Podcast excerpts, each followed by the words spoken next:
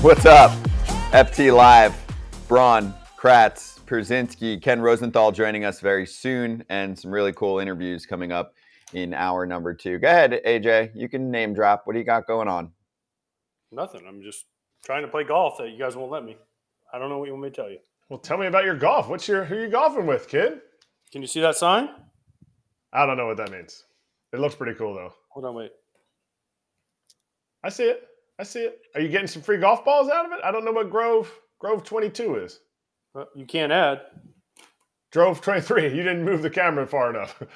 Who's who's the most famous number 23 you know? Jordan? Besides Jordan? Oh, Jordan? I wore 23 when I was in Houston. Is this like a Yeah, leeway exactly. into the Astros Rangers talk? Okay. Yes, exactly, exactly. Uh, there's some there's some semi famous famous people here today. Most famous besides Jordan. That's here today. Yeah. Justin Thomas, uh, J.R. Smith. Um, Yeah, that's more famous. Brad Hand. Um, what? The hand Brad Hand that won't come on our show, and I wore him out today about it. Uh, who else is here? Dwight Freeney. He's an NFL Hall of Famer. Yeah. I mean, there's some there's some people that Kane Brown, singer. Last thing, are you going to score? Are you going to score Mike- well at this tournament? Okay, so tomorrow as I play in the tournament. Today I'm just I got to play one hole before Scott needed me to do something with David Ortiz.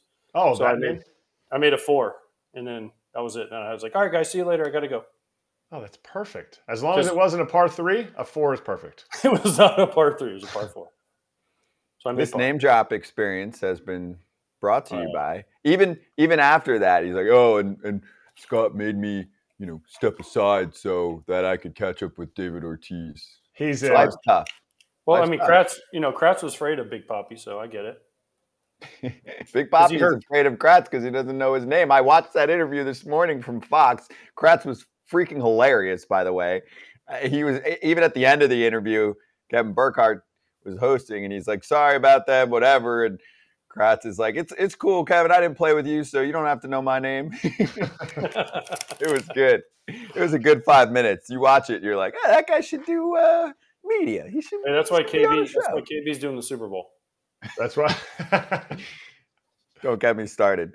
Um, let's charge the damn mound, shall we? Because we spent many, many hours with the FT fam um, during last night's game, NLCS Game Two, and many laughs with Jonathan Papelbon. If you want to listen to that watch party, it doesn't even matter. Obviously, you know what happened in the game, whatever. Just the stories that went on for three hours are incredible, and we'll put some of those out there on our socials and on YouTube. Breakout clips coming up over the next few days. But did a post game show on the domination Kratz by Philadelphia. This was not close, and it was the homers early, given up by Merrill Kelly, solo jobs, but no help from the offense. And then the bullpen unraveled in the sixth and the seventh. And you're looking at this team like, how are they not going to make it to the World Series? This, I know it's only 2 0, it's not 3 0, but this would be one of the bigger upsets in recent memory if the Diamondbacks somehow came back, won enough games in AZ to, to send it back to Philadelphia and then beat them at their spot. Like, who the hell is seeing that right now? I just don't see where it would happen because you know you're gonna you know there's gonna be regression. Nick Castellanos hasn't hit a homer in like six at bats, so he's slumping. Um, you know Schwarber's hit three homers, so there's no way he's gonna hit another one, right? Well, they scored ten runs. Like the entire lineup is having good at bats for the Phillies, and the exact opposite is having is what's happening with the D-backs. They are not getting pitches in their zones to hit. The Phillies have done a great job of executing pitches. And I don't know. Obviously, you know, the pitching matchups are going to be less less sexy in the Nola, Merrill Kelly, and Wheeler, Zach Gallen, but it doesn't go into Diamondbacks' favor. And I don't see I would love to see what the numbers are to see if the Diamondbacks come back and win this series right now because it would be it would be a historic collapse that I don't even know how how they would navigate it. Honestly, watching these first two games. How would they? It'd be historic for me if they even get back to Philadelphia. I just, I'm serious. I mean, Yeah, no offense fair. to, to, to Pfaadt and you know whoever starts Game Four for the Diamondbacks, but the way Philly's rolling, the way they're hitting, the way they're pitching, the way listen, it's more about you guys uh, again, Scott was on with us when we talked to David Ortiz, and he talked about it. He's like, it's the way you feel, and it's the way you take the field in the playoffs, and it's the way you look, and it's how like confident you are. And the Phillies, I said it last night on the watch party, and I'll say it again today. There's one team on earth I could play for right now. I want to play for the Phillies because these dudes are badasses. They take the field like badasses. They're having a blast. Everyone's in on it together the fans are behind them, the team's behind them, and, I, I, just I find it hard that they're going to lose two games in Arizona. I want to see I want to see what what Sewald says about this. I don't feel like the Phillies are like a team that you're like, oh, I hate when they do that, or I hate like you know what I mean. And maybe I'm. Maybe are you I'm saying not, like Houston? Yeah. Fits that category just based on them becoming kind of this evil empire of winning and the cheating or, scandal and all of that. Yeah, or like, you know, like extra celebrations, that kind of thing that kind of gets under people's crawl. I always call it chrome. When a guy wears more than three pieces of chrome, he's just going to be annoying to you if you're on the other team. We call that flair. No, I'm kidding. Flair, but flair. no, like kidding. shenanigans. Like shenanigans. But by the way, I did homework for you, Kratz. Minus 900 for the Phillies to take this series, plus 600 for the Diamondbacks. I thought it'd be more. Be honest. Okay. I'm not in, in comparison with the Rangers up 2-0 in their series, they're minus 450 and the Astros are plus 360 there. So it is quite people the difference. believe in the Astros more. That's why. We've, of course. Asked, oh, we've asked it, this many times, though, right? Of course. Who do you believe in more, and because of the road, and the Astros have been it. there. The Astros have done it. That's the They've thing. Like so that people just believe the Astros can do it, and it's I don't know if the Astros can do it. I think we're looking at a Rangers Phillies World Series, which will be great because there's mucho star power in that. But at the same time, like the Astros could do it, but it, it's I also think it's unlikely that they do it. How does Fox feel about that? I know Fox likes their marquee matchups. Would that be their Would that be their favorite? Which one? Rangers, Rangers Phillies. Phillies. or would they like? Yes. They, have they gotten? I would more say yes. Houston well, no, Pub. No, because they did it last year. I think Houston Philly wouldn't bring as much. And plus, people listen. I hate to say this because I like covering the Astros, but people are just kind of tired of the Astros story at this point. I, I, mean, it sucks because they're yeah. so good, right? People are just like, ah, no, the Astros again. Like, you know, the, it's different if it's New York or Boston because of all the all the stuff that comes with the Yankees and the Red Sox. But for some reason, the Astros, people are like, oh gosh, the Astros again. And, and, and I think they're a great team. I think they're very entertaining. They have stars. Um, but the Rangers, with with you know Scherzer, with Seager, with Semien, with some of the young guys they have, uh, I think I think Fox would be very happy with that. Now, if you go just off straight viewership, and I haven't heard this from anybody at Fox, I would think they want the Diamondbacks out as soon as possible because they just don't get the viewers that the other teams right. will, especially Philadelphia. No doubt. I think the Astros Rangers series, from what I saw, I just looked at headlines. I'm not reading every little thing about ratings. I'm not a numbers nerd on that, but it looked like they were pretty good. I mean, you can really dominate the state of Texas with a rivalry like that.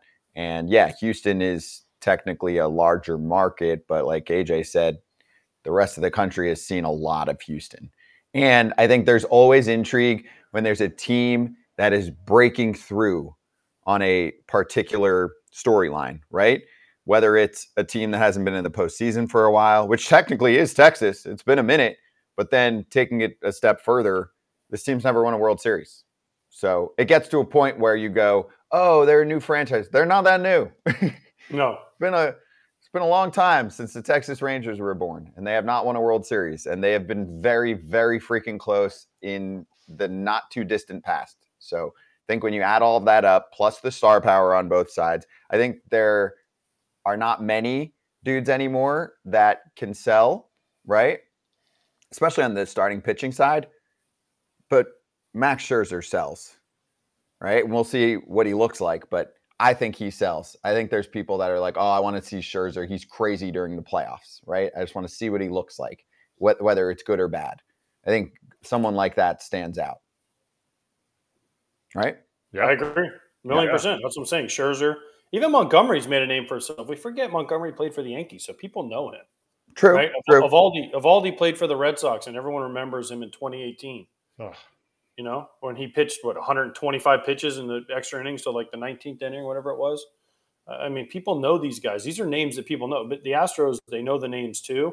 But again, for some reason, there's just a maybe it's the, the trash can thing, but there's just like a gosh, the Astros again when you talk to people. Yeah, maybe kind of like maybe kind of like the Patriots, always getting, always always there, and always just like a level of consistency that you're like, like when not anymore though. Tommy, Tommy, Tommy is not there anymore. It's been a little rough oh, for the. Tom, don't tell our producer, don't tell our director Jeremy. Tom Brady is not there. FT senior insider Ken Rosenthal covering the series for Fox ALCS Game Three coming up. So, Ken, what's going on with Max Scherzer? What should we expect from him? Because it sounds like he doesn't even completely know what to expect until he's out there. And I know he's an adrenaline junkie, so it's probably going to be better than he thinks it is. Well, the way he put it to me the other day was, "All right, I threw 68 pitches in a simulated game. How does that translate to a postseason game?" And he was asking the question because he didn't know the answer. Now, obviously, there is more adrenaline in a postseason game, but there's also greater strain on every pitch. So we really don't know what's going to happen tonight. And another interesting wrinkle here is that if you go back to 2019, game seven of the World Series, Scherzer pitched with those neck spasms that he had. He told me that when he did that, his arm was in great shape. It wasn't his arm. So this is different because his arm feels better, but it's not built up. So it's really difficult to know what's going to happen tonight. He's not going six, okay? But if they get three or four out of him, they have other length options on their roster, a number of them, from Dane Dunning and Andrew Heaney to Martin Perez and Cody Bradford. Jon Gray can give you an inning or two. They have guys to go to. It's just a question of how Max pitches effectively and how long he can go. So, what about um, the health status of Yordan Alvarez? And, and technically, Ken, I kind of feel weird asking this because for performance purposes, doesn't clearly really matter. I mean, he I, I know he, he didn't play well in game one, but it sounded like he was basically just as sick, if not sicker, for game two. And I don't know. I think most teams would take two home runs in that scenario. He was at batting practice yesterday for their workout. He looked fine. He didn't look so fine before game two. So I would expect that he is going to be 100% good to go. And you're right, Scott. It's interesting. We've seen so often in athletics that guys who are less than 100% because of an illness or something like that can perform at a high level. Sometimes people say it sharpens their focus. I don't know if he needs sharpened focus. He's pretty locked in as it is, and he wasn't feeling well, but what he did was amazing. This guy is one of the great postseason performers of our time, and it just keeps getting better. I know you were saying that Yordan was doing really good in your article. He had an awesome season. I mean, an awesome season. He's a great player. But the title of your article was "The Astros are fighting till the end." Are you are you say insinuating that the end is near for the Astros in this series? Well, they're down 2-0. I'm not saying that the series is over. Anyone who has followed the Astros over the years knows this team actually thrives in this situation. They love being with their backs against the wall. It suddenly galvanizes them in some fashion. So I don't expect that it's over, and I was not going to say it's over. But when you're down 2 0, yes, you are facing the possibility of going down 3 0. And if you're down 3 0, you're facing the likely end. So I know people get bent out of shape about headlines. I'm not talking about you, Eric. but uh, to me, it seemed like a pretty reasonable headline. I don't write them per se, but I generally do take a look at them. I didn't have any problem with it. And the thing with the Astros is also, we need to recognize this. On the road, they are a different team than at home, and they have not been a good home team. They're below 500 at home for the year, including postseason. The record's 40 and 45. On the road, 50 and 31 during the regular season. And in Texas, at Globe Life Field, they are holy terrors. Six and one, with an average of nine runs per game. Their OPS is like 1,036, which is Shohei Ohtani territory. That's the whole team playing like Shohei Ohtani at Globe Life Field. So I do expect them to be better tonight, and we'll see what Christian Javier has. But this is a fascinating game because obviously you go down 3 0, there's only been one team in history to come back from that in Major League Baseball. Good call. And I mean, same story. It's do or die in game three for the Diamondbacks, essentially. And I don't think anybody is counting them in at this point after seeing those first two games. So, speaking of headlines in fair territory, I saw Bryce Harper's name and heard Reggie Jackson, Babe Ruth, probably going to get some some blowback from fans. How can you compare Harper to legends of our sport and all that? Harper is becoming and not an instant legend. He's been around in the league for a while, but I mean, he is like on path if they win a World Series to be on that Mount Rushmore, you know, or a top icons in Philadelphia sports figure history. Scott, when I was on my private jet flying from Houston to Dallas the other night, the one that AJ arranged for me, I had some time to look up some things, and I wanted to see how Harper does compare to guys like Babe Ruth and Reggie Jackson. I picked those two; those are two of the October legends that we often refer to, and the numbers weren't exactly the same, but they certainly were comparable. You can have a conversation. Now, Babe Ruth, of course, only played in World Series.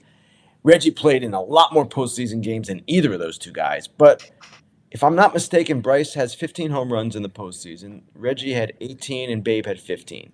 Now, granted, the games played were different and circumstances were different, but it's a conversation. And if you go to fair territory and you watch it or you listen to it, I go into greater detail about this.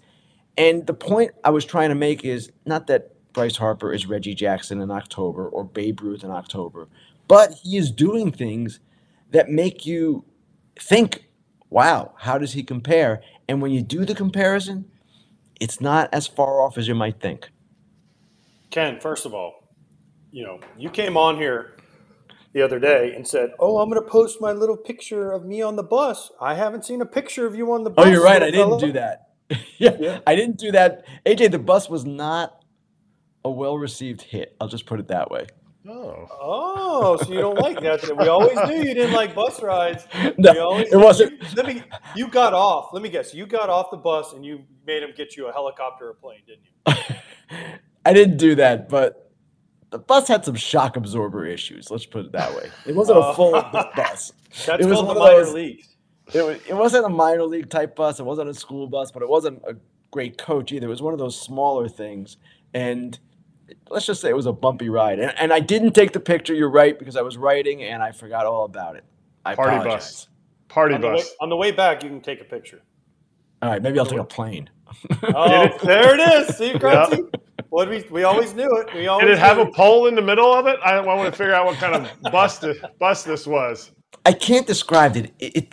You know those vans people rent out when they have weddings and they Yeah, like a Sprinter. people to different places. Yeah, it was kind of like that. Oh, Okay. no. Ken didn't have his own row of seats. That's why he wasn't comfortable. It's fine.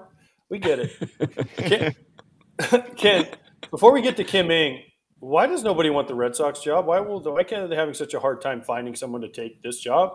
It seems like a pretty good job. They're going to spend money.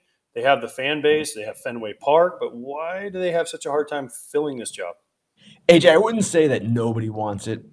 Different people have different circumstances, and in the case of James Click and Jon Daniels, apparently they did not want to go and interview for family reasons. They just did not want to relocate, whatever the case might be. So, yes, it's an attractive job in many ways. However, every executive out there is aware that the Red Sox run through GMs like nothing else. They've had three in the last, I think, 12 years or 14 years, and two of them won World Series. And yet they were gone pretty soon after that. The other one was Chaim Bloom. He went to the ALCS in 2021, didn't last two years after that. So that's one thing. The other thing is you take the Red Sox job, you're inheriting a manager, Alex Cora, who clearly has power in the organization, who has actually spoken of having aspirations of becoming a GM, though not at this particular time. That's one thing. You're also inheriting some people in the front office who have been there quite a while. High level people, assistant GMs, all well thought of, but they're not your own if you're coming in as the new president of baseball operations. And I'm not saying it was a problem for Chaim Bloom, but when you take one of these jobs, you want some control over who you have on your staff. And with the Red Sox, you're kind of having to accept a number of different people. So it's all those things combined. The trepidation that would seem to me to be the most valid would be the way they run through people. And that's obvious. It's on the record. It's clearly apparent to everyone in the game. That ownership is fickle. They are reactionary to what's going on with the public. If the fans get uneasy, the ownership reacts, and it's not necessarily a healthy place for a president of baseball operations to be in.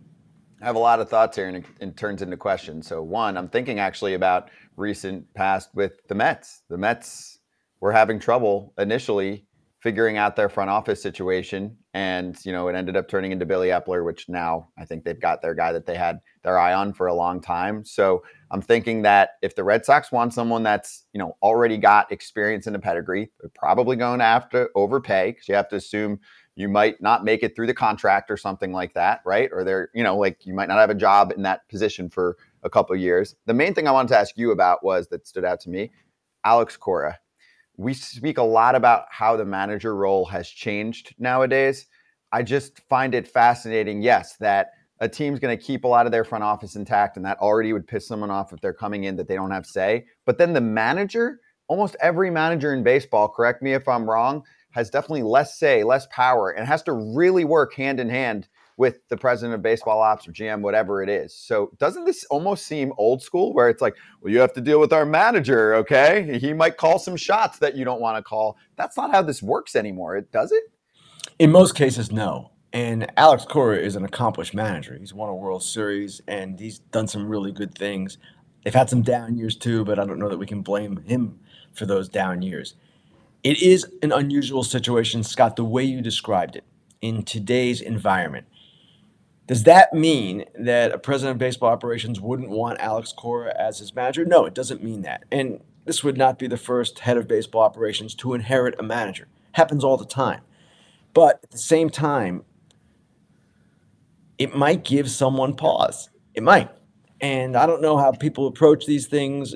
I'm not someone who's ever been in that position, nor do I aspire to be in that position. But if I were going in, I'd say, hey, where are we with Alex? Do I have to keep Alex for the duration of his contract? Can we maybe do some things differently? Can I have more say than perhaps Chaim Bloom had, although Chaim Bloom's had plenty of say?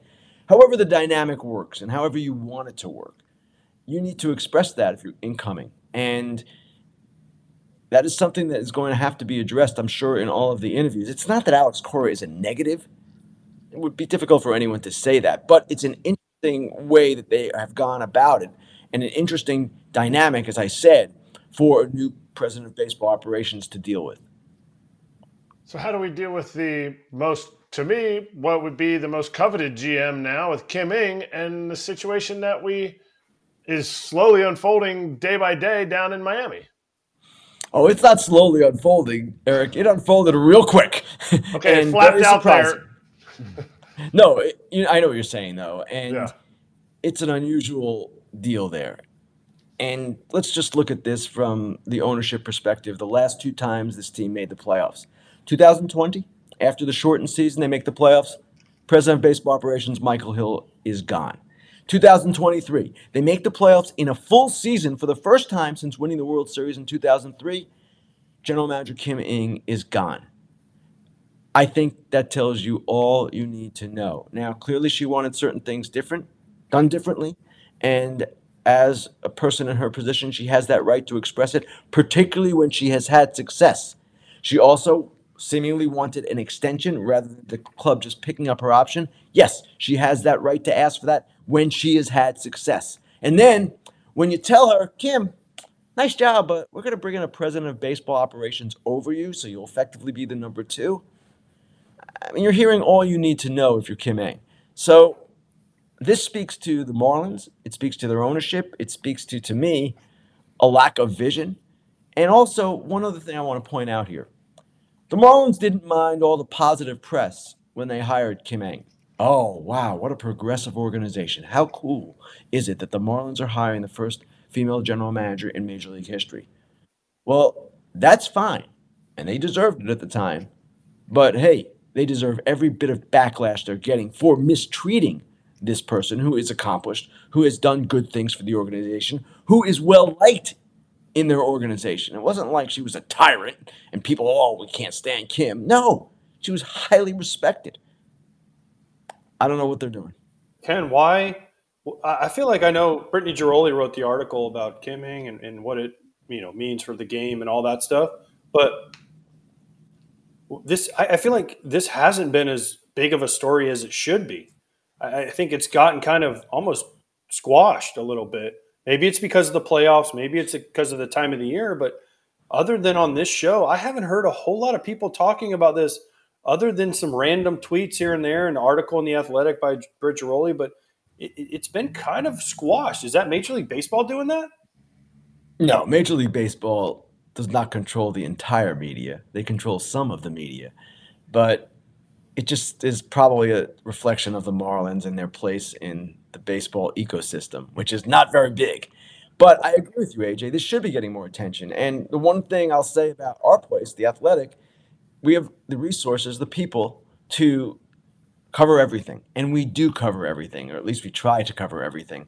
And Britt is one of our best writers, and she felt strongly about this and wrote one, a great news story on it, and then two, a great column saying, hey, good for Kim Ng, basically. She did what she had to do. She wasn't going to take this BS, for lack of a better term. So I agree with you, AJ. This does need more attention. I will only say that a lot of outlets don't want to get dirty. Put it that way. I don't think they're controlled by MLB necessarily. They're not but they don't have maybe the resources to do it and maybe the desire to do it. And that's on them. Do we know what the situation is for the Marlins now going forward? Because we just covered how the Red Sox job isn't coveted. Holy shit. Hey, you're going to have limited resources in a market that does not do well in attendance. We don't have a winning track record. Oh, and if you make the playoffs, you're likely gone. We don't like that. Scott, I don't know. And you're right. It's a job that has less appeal in many ways than the Red Sox job. At the same time, it's one of 30. And I know I repeat myself when I say this, which I always say when a bad managerial job comes open or a bad GM job comes open, people will take the job because it's one of 30. It's a chance to make your mark. And in Kim's case, all right, she gets let go or she has a parting of ways, whatever you want to call it. But at the same time, she's an attractive candidate. She's done the job now. People know that she can do it. Not that there was much doubt before. It's a clear track record. Someone will take the job. They'll get someone. Maybe they have someone internal in mind, though I don't know that they do. It will be filled. But again, it comes with a caveat, just like the Red Sox job comes with a caveat. The caveat is no guarantees here. But weren't they bringing somebody in to be her boss essentially after she did a great job? Couldn't that person take her job? Or is that person that they were going to bring in be like that job would be beneath them? Eric, I don't know that they've identified that person yet. Now their intent. Oh, they're was, just saying they would bring. Someone. Yes, their intent was to bring in a president of baseball operations over. Now, certainly, if they had that person in place, yeah, you could do it that way. And who knows? Maybe there's somebody they have in mind, and it's somebody really attractive. I don't know. But that's not the idea here. The idea was to keep Kim Ng for one more year under a new president of baseball operations. No guarantee beyond 2024. And she just said, no, I'm not doing that. You know, I, I, this is more of a point, Ken, but it just speaks to how um, an organization will just veer towards whatever storyline they want to be out there. There are very few teams that cry poor as much as the Marlins over the last couple decades. And I actually believe some of it. You know, I've, I've been privy to some information behind the scenes on how their books look at times, okay? Not as, as shiny as some other teams. So you have an executive that leads you to the postseason, and then you want to hire someone above her. Those positions cost money. Those positions nowadays, president of baseball ops, cost it's seven figures. There's not yes. president of baseball operations people in my mind. I'm I'm I'm a little bit guessing, but pretty educated that are making a few hundred grand. These are multi-million dollar jobs potentially, even for a team that's trying to be cheaper. So we're gonna cry poor and then try and replace someone. Uh, it just it boggles my mind how the narrative can just shift to however they want it to shift. And ultimately it, it comes down to like, hey, owners got some friends that say you like analytics now and um, you don't want some of those people to kind of be taken out of their jobs, so you don't agree with this person. So do whatever you want and hire someone above her. It's ridiculous. Well, we're talking about the Miami Marlins, a team with a history of odd behavior, even under the previous ownership. I'm not sure exactly how to respond, Scott. I agree with you.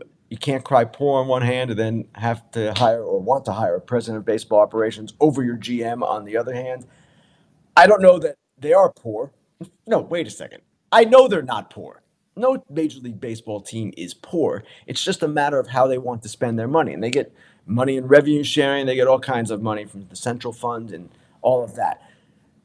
They have the money to hire a president of baseball operations and a GM. They have the money to have a better payroll than they do, I would imagine. There have been financial questions with Bruce Sherman, the owner. There's no question about that. But this is not a situation where, oh my gosh, they can't have a bigger front office. They could if they chose to. Now, that apparently was one of the issues here that actually Kim Ng wanted to get rid of some people and maybe they wanted to keep them. Again, we don't have all of the information here. We don't know exactly where Bruce Sherman's coming from. But why would you want to hire president of baseball operations in the first place over Kim? You have on the business side someone running that. She's running the baseball side. I, I don't understand the logic of that. And I have not talked to Bruce Sherman, admittedly, about this. I've not asked him. I don't know that he would take my call, but that's a question that I surely like to hear the answer to. Ken, my, my question is, you know, Wayne Huizenga, when he owned the Marlins, right? He took a lot of heat after 97 and they got rid of the team. Okay, Jeffrey Loria, 2003, they win the World Series. He gets rid of the team. He took heat for 10 plus years for it, right? Bruce Sherman, he's not taking anything for this, I don't feel like. It's kind of the same thing. Like, shouldn't he be having to answer questions about what they're doing and shouldn't he be taking more heat? I mean, we give the, the A's owner all the time grief for the way he's running things. Shouldn't the Marlins owner Sherman be have to stand up there, answer questions, and say why he why Kim Ng left and why he didn't want her back and why he's doing all these things? AJ, great point, and it goes back to your previous question. Why isn't this getting more attention? Should it be getting more attention? I believe it should. Now, there are very few owners who get in front of microphones and explain what their thinking is. They release statements, you don't much see them, right? I can think of maybe a few that will speak, but there aren't many. Attanasio with the Brewers occasionally will do something publicly, but for the most part, and I'm sure there are others, for the most part, you don't see these guys. Jim Crane with the Astros is visible. He will speak at times, but it's just not done. And that's the way the teams are run. It's like these guys have their individual fiefdoms and they can do whatever they want, and often they're not held accountable. They're not held accountable by the league either. The league basically takes a laissez faire approach with the clubs, letting the clubs run themselves as they should. But sometimes you wonder if that's the best thing. If you wonder, like for instance, with the A's, should the league have stepped in? People have asked that question, and they didn't.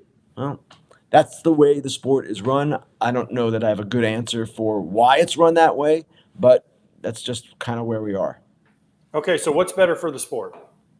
NFL, you have like Jerry Jones. NBA, you have Mark Cuban and all these guys out there doing all these things, right? NFL, you see the owners, you see them out there doing. In MLB, you never see it. Steve Cohen. Steve, okay, Steve Cohen's the Steve only Cohen, one. he's another one. No, Okay. there are there are a few, and AJ, But- I don't know, I don't know the NFL or the NBA well enough to know how many of their owners are really out front guys. It's just not something that owners like to do, and I guess if I owned the team, I would do whatever the heck I wanted to. It's my right. I bought the team, but certainly in this case, I would like to hear an explanation for why this went down the way it did. Why Bruce Sherman would not extend Kim Ng. Why he would not give her a longer contract. Why he wanted a president of baseball operations over her. Why he would not allow her to do certain things with personnel that apparently she wanted to do. These are all fair questions. These are all questions that should be asked. But if the guy is not going to answer them, there's not a lot that can be done. Th- this is my thing, and because we went over this a lot yesterday too, that it's terrible optics for the league. It's a mark against the league if you're an outsider to the sport and you see this storyline of the first female GM Yes. and then how this is handled. It's awful. There should be something written because if they just say it, it won't happen. Something should be written in the next CBA. You own a team. You're the controller. You're the one that shows up at the meetings and makes the decisions. You have to speak to the media X amount of times. Period. Players. Good luck with like, that, Scott. I know that. I know that. It will never happen. O- Acuna got crushed the other day because he didn't speak after their playoff game. No, you're right. We, we have people making massive, massive decisions for hundreds of people that really affect millions of people, and there's not a word, then you shouldn't be allowed. I know, I know, I'm just complaining, but it's it's absurd. And if we all care about our sport, it is it is hurting anyone involved with the sport to not have an explanation on a story like this where we have to call it out and speculate. That's very true. And all people ask in general is accountability. We ask that of the players, we ask that of the managers, we ask that of the GMs, we ask that of the media members, right? We want everyone to be accountable for what they do, one way or the other. A number of owners, including Bruce Sherman in this case, to this point, are not accountable.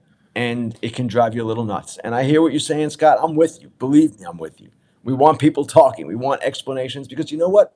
Often, and this goes back even to the conversation we were having last week about reporters in the clubhouse. Often, when you talk to somebody, you get a different perspective. You get their own perspective, and you understand a little bit, perhaps, or a little bit more, why they made the decision they did. When there is this vacuum, as there is right now, as you just said, Scott, all people can do is speculate and wonder what the heck was going on here, and that's not healthy. Now, I don't know how you solve this. I don't know that it is solvable, but the problem you guys are identifying is a legitimate problem, and it's something that, yes, should be discussed. Yep, we're pissed off about it. I, did some interviews for uh, that are coming out over the next few days for some other publications, and made sure I, I mentioned it because someone's got to talk about it. So, um, thanks, Ken. We'll we'll be back on with you tomorrow. Good stuff, guys. Thanks. Thank you. And, you can catch Ken, of course, on ALCS Game 3 on Fox and more of his thoughts on fair territory that just came out yesterday. Fresh topics, including the Rangers and Phillies spending well, Evan Carter, more on this Kim Ng conversation. And coming up next, the viral hit of the week is literally a hit in Philly. Back on FT Live on Stadium, Braun Pierzynski, Kratz, and your baseballer viral hit, hit, hit of the week. So, of course, cue the Eagles fans saying, sign this dude up. So, Baseballer posted a fan running on the field in Philadelphia in the outfield. Players were nearby, and the caption is simple this fan got wrecked. All caps on wrecked. That is how it's done. Do you got you know what I thought of right away? The situation in Colorado with Acuna and how that didn't happen. You need Terry Tate office linebacker. It should say that on the resume when you're applying for a security job. That is how you take someone out. And even if you're like, oh, just innocent fan being stupid, no, everyone's a security threat. When they run on the field, they deserve to get smoked. Full stop. Yeah. Kill Mic him. drop. Yeah, I mean, kill, not kill him, but like, him. I mean, get him, get him. Don't yeah, think sorry, get him. Sorry, kill him is the wrong. I don't mean to kill him, but you know what I'm saying. Sports like, I get it. Crush him, crush him. Yeah, absolutely. 100%. You you're an idiot if you run on the field, and you deserve whatever you get. So don't run on the field. And, don't be an idiot, and just take your tackle and go get handcuffed and get a little beat down in the office, and come out a better person. yes, you got to take them to the back the back crevices of Citizens Bank and put them in the jail that they used to have in Veterans Stadium. I mean, he hit him so hard that Soto fell. Soto and Alvarado, you see Alvarado laughing in the background, but so I mean, whack a mole, just done. Soto fell over like he thought that was hilarious. but again, again, that's like they're too close to the players. Somebody needs to be there before they get that close to the players. I don't think the players were afraid, but you know what? We're going to be on here one day when something worse happens. And remember, remember when Casey, the guy, Kratzy, remember when the guy in uh, Chicago jumped and fought the first Beat, base coach for Kansas City? Yeah. I mean, that was like the worst one ever. Like, remember he jumped on the field and then he didn't he have a knife or something? I don't think he had a knife, but who, oh, I forget who the first base coach for the Royals was. But man, it was a melee. Yeah, after it was that. awful. It was awful, and that's why every single time there's someone on the field that should not be on there. Oh, Tom Gamboa, right? Yes, that's who it was. Gamboa, oh, great guy wow. too, by the way. He great guy. He ended up later on because I, I did Brooklyn Cyclones games back in the day for SNY, and he was the manager there for a minute or two. But um, anyway, that is what should be done, and that is what should yes. be shown. I know. Yeah. I mean, the one other thing I, I thought about on this is I, I know you don't want to put them on TV. I guess you know there's smarter people behind the scenes that are like, if you publicize this, if you televise this, and back in the day there was no social, then there will be copycats. Now, I don't think anyone even cares that much because usually it's someone like, I mean, usually it looks like a freaking college kid that's running on the field. I don't even think they care about the TV part. I think they care about the social media part. I've seen people running on the field and they're holding their phone like doing selfies. It's ridiculous, right? And yes, it, it is a criminal act. You are going to jail or you are at least going to the station and there's a problem there and you should be um, punished for what you're doing. But I, I don't think the TV part is, you know, holding people back anymore because it still goes viral.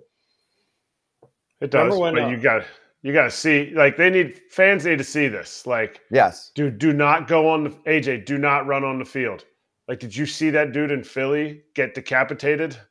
Do not run on the field. AJ will be like, eh, there's no security in Chicago. I'll run on the field there. Maybe make a catch. Maybe. Uh, yeah. What was it? Eric Byrnes that grabbed the guy. Remember the guy in Oakland? I think he tried to jump over the fence, and Eric Byrnes like grabbed him off the fence and pulled him down for They security. did that in Pap did that. True story. We just had Pap on yesterday. Pap did that in Philly.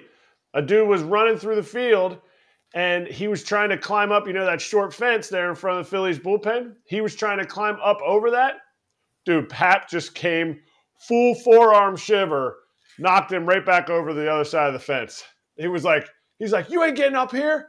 And Pap was already, you know, it was a sixth, seventh inning. Pap's already beamed out, so he's all ready to go. And he was like, you ain't getting up here. You ain't getting up here. It was it was great. The dude was like, why is Jonathan Papelbon attacking me? Do we think that Pap remembers that? Yes. Uh, Because you probably Yes. saw it on video. eventually, eventually. Let's eventually. go, Pat.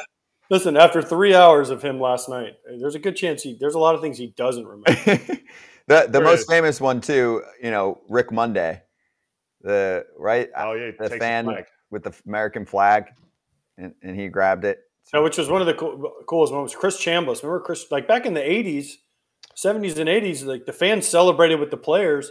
And there's a famous video. Chris Chambliss hit the home run, and he's like, if you watch him run off the field, Reggie did it too. Like they're just like truck sticking dudes, right? They're like Yeah. boom, boom. And I remember talking to Chris Chambliss about the home run because he was a coach of the White Sox. And if you watch him, he rounds the bases with the Yankees, and he hits home plate. And there- like there's a million fans on the field, and again, he's just like boom, boom. And I'm like, Chamby, what were you thinking? He's like, I just had to get to the clubhouse door. I just had to get in the door because I knew once I got in the door, we could lock the door and no one could get in.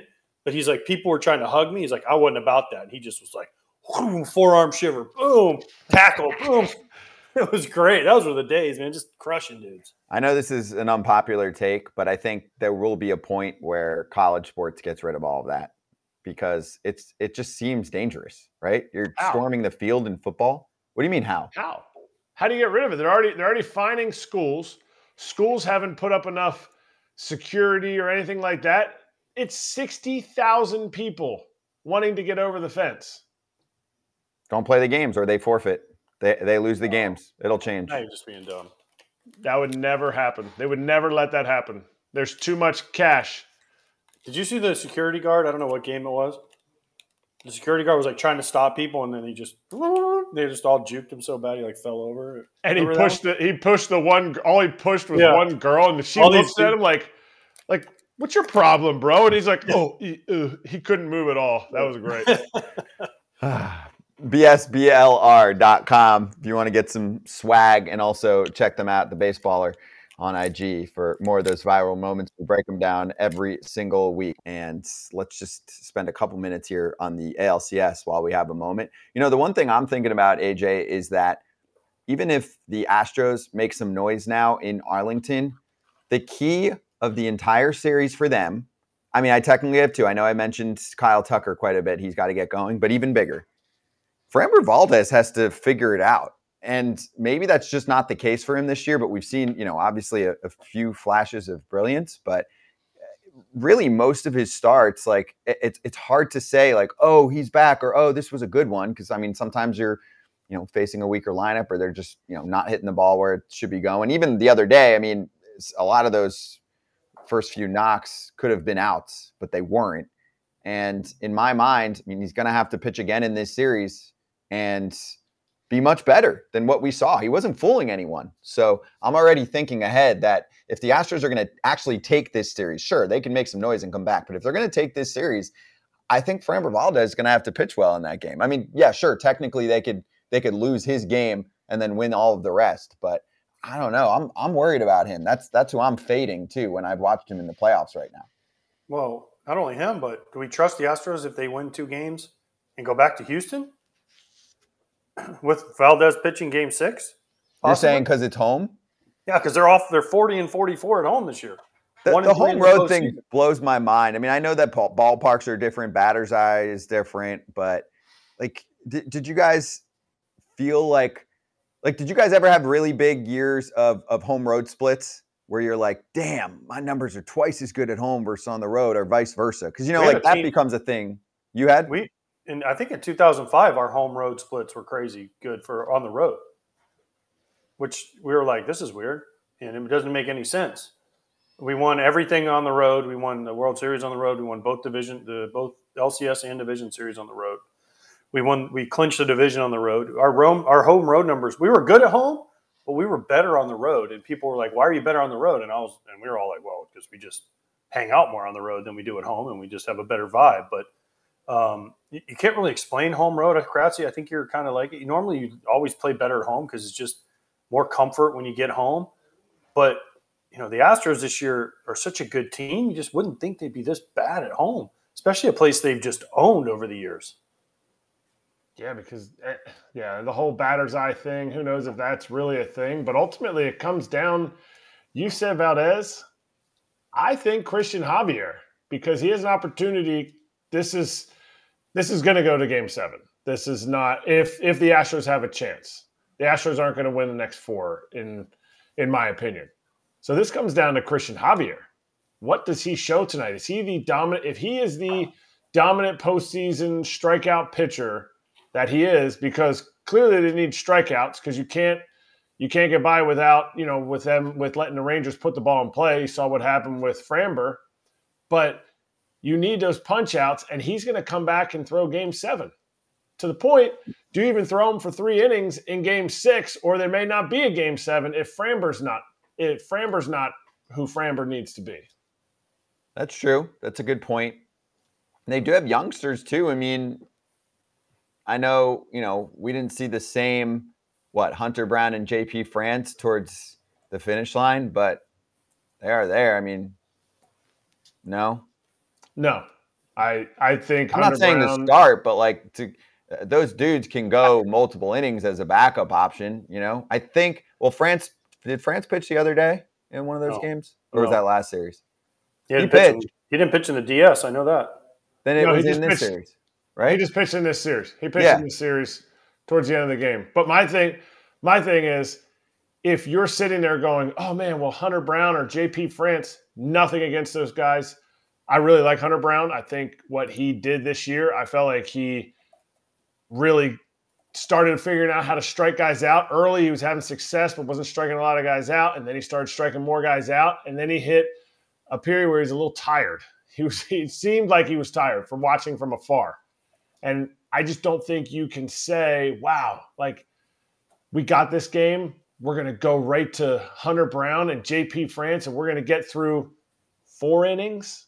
I'm not saying they can't pitch, but I'm saying it is a different. It's a different animal than, and this is why we talked about it. All the innings your starters starters can give you help you get to those big time, high leverage guys in the end of your bullpen. And you guys say though the high leverage in the Astros bullpen is deeper than the Rangers high leverage. Yes or no? Totally. Yeah. Yes.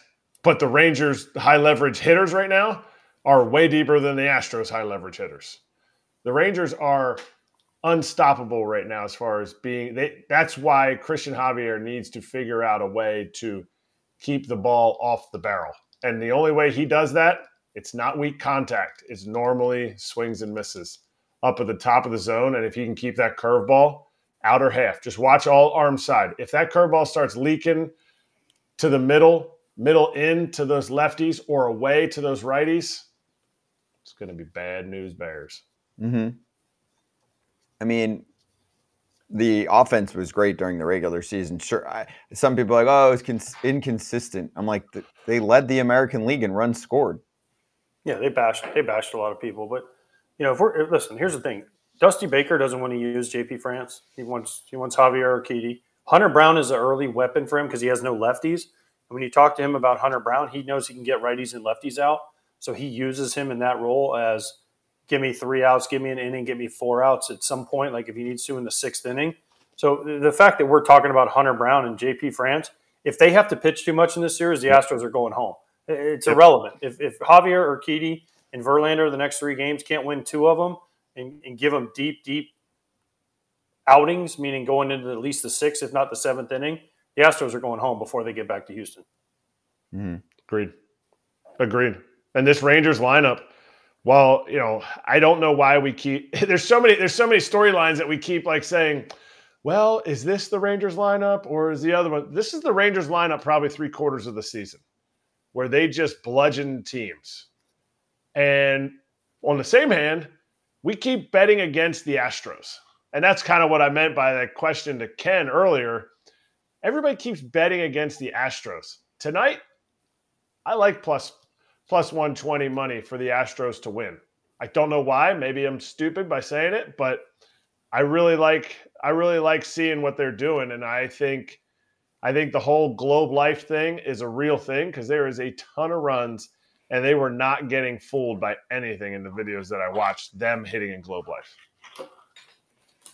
Well, we said this when they were struggling, and AJ is the one that can speak to it the most because he was boots on the ground multiple times during that situation. And we all know it was just really simple. It was AJ's fault, and they just needed him to stop calling Rangers games. And once that happened, everything was fine. You know, clearly you were pissing them off. No, but seriously, I mean, yeah, they won one game I did this year, asshole. they, and it was funny is the game they won against the Twins. They were all like, "Hey, when are you back?" Because we haven't won. They had lost a bunch of games. They were like, "We need you back. We need you back." And then I lost. They lost the next game, and like, "Okay, you can leave again." Get out of here again. Which one is it? Do you want me or do you not want me? It wasn't you, but I mean, Adolis was hurt, and also, I mean, Seager missed time. You know, towards the beginning of the year, but I don't think anybody anticipated this from Evan Carter. It's really hard to predict how rookies are going to look, right? Is there anything tougher in terms of forecasting than predicting how a rookie is going to fare in the bigs? In my mind, that is one of the toughest things to predict. Not long term, instantly, right? Instant failure for Mike Trout when he first came up. Instant failure for Aaron Judge when he first came up. And they end up being the faces of the sport, like franchise players, right?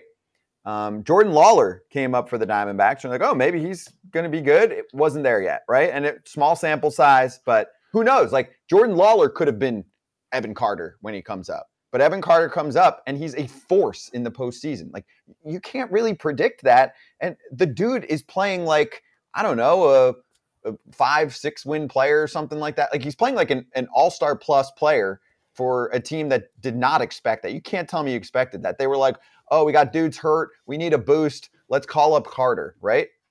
H- how do you expect that? But who's who's what, what's the level of success? According to Scott Braun, success was Elly De La Cruz, what he did. Now look at the end of the season. Was it still successful? So so I would need more like context. Do you th- do you say is somebody going to come up and have a hot month? To me, I'm choosing a guy that is like Evan Carter that controls the strike zone as much as you know you're going to hear full count Carter every single time he gets the full count. That's a real thing. Like the guy has almost plus walks to strikeouts in his career, and he's 21 years old in the minor leagues. Those are things that don't they they they translate so well. Not in the lower level minor leagues. Guys that just walk in the lower level minor leagues, you need some damage because those guys are just waiting them out because there's a lot of guys that can't can't throw three strikes before they throw four balls. And I think it's something that he's shown that with that, with his ability to take walks, he also has rel- relentless, ridiculous speed. And I would love to see him out there every day, not just against righties, but you know that's that's what Bo- Bochy's kind of doing because they have sexy Grossman. So you're saying the the biggest impact in your mind when you're evaluating how quickly a rookie can contribute is plate discipline. Obviously, for a position player. Skills. I understand, have, but I'm saying, but, is that like the but, separator there, where you're like you're looking at a player and saying, "Hey, this dude still has a lot of work to do with strike zone awareness." And that makes him a lot more volatile in terms of like a stock and how he'll do right away. If he has a ton of strikeouts out of the zone, if you're if you're not walking, but you're making a ton of contact, that's completely different. I think I think that's the other end of the spectrum for me of guys that come up and have success because big league pitchers in in general throw strikes and guys that hit the ball really well in the sense that they have good eh, hand-eye coordination, bat to ball skills, they have success also. So it's not just guys who control the zone, but those are precursors. So it's, you know, if, if a guy strikes out, let's say a guy strikes out 100 times and walks 20 times. To me, that's too many strikeouts in the minor leagues. It's only going to go up in the big leagues. And there's going to be less chance of success because you're not going to get those dudes that are throwing 90 to 92 three of the five games of a series. So, I mean, I thought of another dude for a recent example, Edouard Julien of the Twins. Controls Right. the zone. Controls the zone, comes up. This is his rookie year. I think age can factor in sometimes too. Like Julien's 24 years old. Like you're a man at that point. You're not, you know, 20. Although we've seen instant success sometimes from, I guess, like Soto, right? Coming up right away and contributing, which is another good Controlling example Controlling the zone. controlling the zone. So, because I mean, Julian this year in about a half a season's ABs, a little more. Three, I mean, 400, actually 408 plate appearances, just so many walks. It makes the ABs look small, but played in 109 games, 381 on base percentage, 263 batting average. Okay. So, and, and it could be a guy that doesn't have the highest ceiling on the planet, but the floor is higher in terms of what he's going to look like right away. It's the antithesis of AJ and I. It's the opposite. We didn't walk. AJ got a lot of hits. AJ had a lot of hand-eye coordination, but we didn't walk. Put the ball. in AJ, play. you didn't walk. Wh- wh- Why are you I looking didn't walk at at him all. funny? Why are you looking at him like he made applesauce this morning? Because yeah, exactly. Well, because he did. But besides that, he, he, I'm like, we're, we're like me and Kratz, like say what? AJ doesn't want to be lumped into triple. I'm not a grinder. I'm not a grinder. I don't grind. You're definitely not a grinder. See, I mean, I'm not Did a you grinder. did you have instant success, AJ? Um, well, I went up and down a bunch of times. Does that count? I mean, I went up and down and up and down and up and down. But like when when you I well, and that can be explained differently sometimes too. I mean, guys can still be shipped up and down for other reasons. Um, but when you were up there, like were your numbers pretty good? I did fine, and then I Okay. so like well, I mean, I got like ten at bats my first time, and then I got like twenty at bats my second time, and then the last time I came up, I think I started. I want to say one for 17, one for 18. And I was like, oh God, I'm going to get sit down again. And then we faced Steve Sparks, and my world changed. What happened? He did great, Scott. He did great. He he hit, and all you had people were like, "Oh, Right here. small sample size." Right here. Wow, that's Yep. incredible. That, that's when it started. Four for four. That And I still every time every time I see Steve Sparks still when we do the Astros, I'm like, thank you. Thank you, Steve. You saved my career. Thank you, Steve. But it's like, like Pete Orr. Pete Orr. I don't know if anybody remembers that name. He Yeah. is a journeyman kind of guy. Awesome. Canadian, funny, played for the Phillies. Canadian, athletic, steals bases, left-hand hitter. Anyway, he's like, not everybody's a superstar. He goes, when you get your chances, you have to do well. And people are going to say, well, AJ is a small sample size. Here's his batting average when he first got called up as a 21 year old, and he goes 21 to 25 years old when he made his first All Star game. 300, 273, 307, 289, 300 All Star game. Okay. He's established by then. They win a World Series three years after that. He goes 312, 272, 257 was his worst year in his first six years there. So it doesn't matter. Like if you come up, that to me, that's success. He had success his first year in 10 at bats, going three for 10. You can't take that away from him. If he goes 0 for 10, everyone's going to sit there and go, he's not ready. He doesn't have the power. Look at some of his, mi-" you know, they, they build the narrative. He did everything he could. So to me, that's success. The next year, he had 22 at bats, 273. Success. He couldn't I'll do anything honest. else. Kratz, I'll be honest with you, I wasn't ready. And that's fine. But, but but I was there. But I wasn't. Uh, you listen. You you get called up or you get put in a spot, and I was up at 21, and we have David coming on, and we'll, we talk a little bit about us being in the minor leagues together and some other things. But my first big league game I get to play in, we're in Anaheim. I go into the game, we're down like I don't know, ten to two in like the seventh inning. They're like, hey, you know, go catch, and I'm like, oh boy. So I go out there. And next thing you know, it's like ten to eight with the bases loaded, and Ortiz is up, and I'm on deck, and I'm going, oh my god, like I'm gonna have a chance here to. And he made it out, and I was kind of like, whew, okay, I'm glad that wasn't me, right? But David, you know, David made the out. I was mad because we lost, but at the same time, like I wasn't ready to be there. No chance. No chance. And that's what impresses me about guys like Juan Soto or Evan Carter right now. It started this whole conversation. Evan Carter jumping into the postseason. I remember looking at Brandon Finnegan. He was like, he had pitched in the College World Series, and we're in the World Series, and this dude's like, I'm ready to go. If I had been up in the big leagues at 21 years old, it would have it would have ended so fast. There, I was not ready at all. But that's why time in the minor leagues, especially for catchers, is super important because you're a lot's expected of you, and if you have to learn that in the limelight, is really tough to do. Mm-hmm. Uh, by the way, this is just random because we have a few minutes because we're going to talk to Sewald first and then uh, Poppy.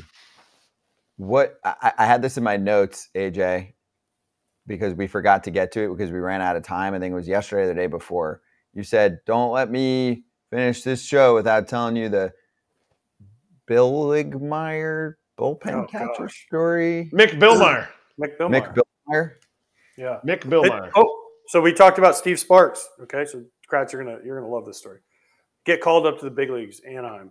Right, I'm sitting out in the bullpen out in right uh, left center, and the bullpens used are stacked like this. Right, the the visitor they might they've switched them, but it was the visitor was on top and the home was at the bottom. Okay, Steve Sparks is pitching, throwing a bullpen, and Billmeyer is catching him in Anaheim. Okay, and he's missing every ball. Throwing, Steve Sparks throws knuckleballs, right? And Billmeyer's missing them, and they're hitting him in the mask, and they're hitting him in the chest, and they're hitting him in the arm. And there's this one teenage kid that stands up, and he's right behind the visiting the, the visiting bullpen, and he's like, "You fucking suck! You suck, catcher! What are you doing?" And Billmeyer, you can see him. He's like looking at him, and he's trying not to pay attention. But after about five minutes of him just telling him he sucks, he finally he's like, "Shut up! Shut up, kid! Shut up! I'm gonna I'm gonna come up there."